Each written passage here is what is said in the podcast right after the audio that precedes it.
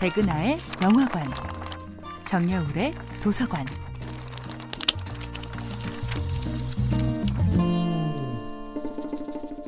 안녕하세요. 여러분들과 쉽고 재미있는 영화 이야기를 나누고 있는 배우 연구소 소장 백은하입니다. 이번 주에 만나보고 있는 영화는 오성윤 감독, 문소리, 유승호, 최민식이 목소리를 연기한 2011년도 한국 애니메이션 마당을 나온 암탉입니다.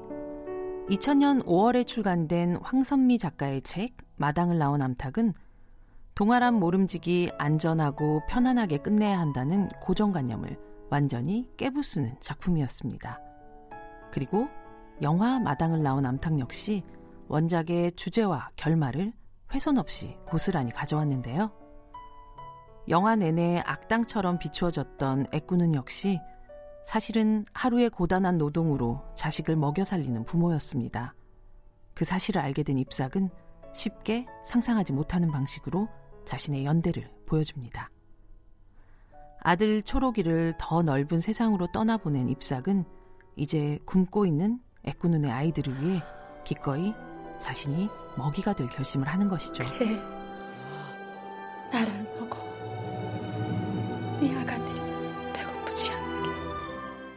이 영화의 결말은 분명 아이들에게도 부모들에게도 충격적으로 다가올 겁니다. 살기 위해서는 누군가는 잡아먹고 누군가는 잡아먹혀야 합니다. 그것은 이기심이 발동한 지능적인 착취가 아니라 생태계의 본능입니다. 마당을 나온 암탉은 냉혹한 이 세계의 섭리와 질서를 부정하거나 달콤한 말로 포장하지 않습니다. 대신 그럼에도 불구하고 함께 살아가기 위해서는 어떤 공동체와 어떤 연대가 필요한지를 보여줍니다. 들꽃 하나 꼬리에 꽂고 길을 떠났던 철없던 엄마 입상 역시 자식을 키우면서 함께 성장해 나갑니다. 내가 낳은 것도 아니고 내 피가 흐르지도 않는 아이.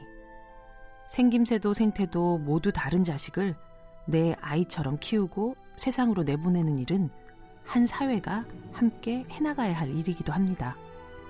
이 영화의 결말을 모성을 핑계로 한 무조건적인 희생의 강요로 읽을 필요는 없을 것입니다. 대신 세상에 태어난 한 생명이 최선을 다해 삶의 즐거움을 찾고 온 마음을 다해 자신 앞에 소임을 다한 후 기꺼이 맞이하는 가장 주체적이고 가장 자연스러운 엔딩으로 이해될 수 있을 것입니다. 백은하의 영화관이었습니다.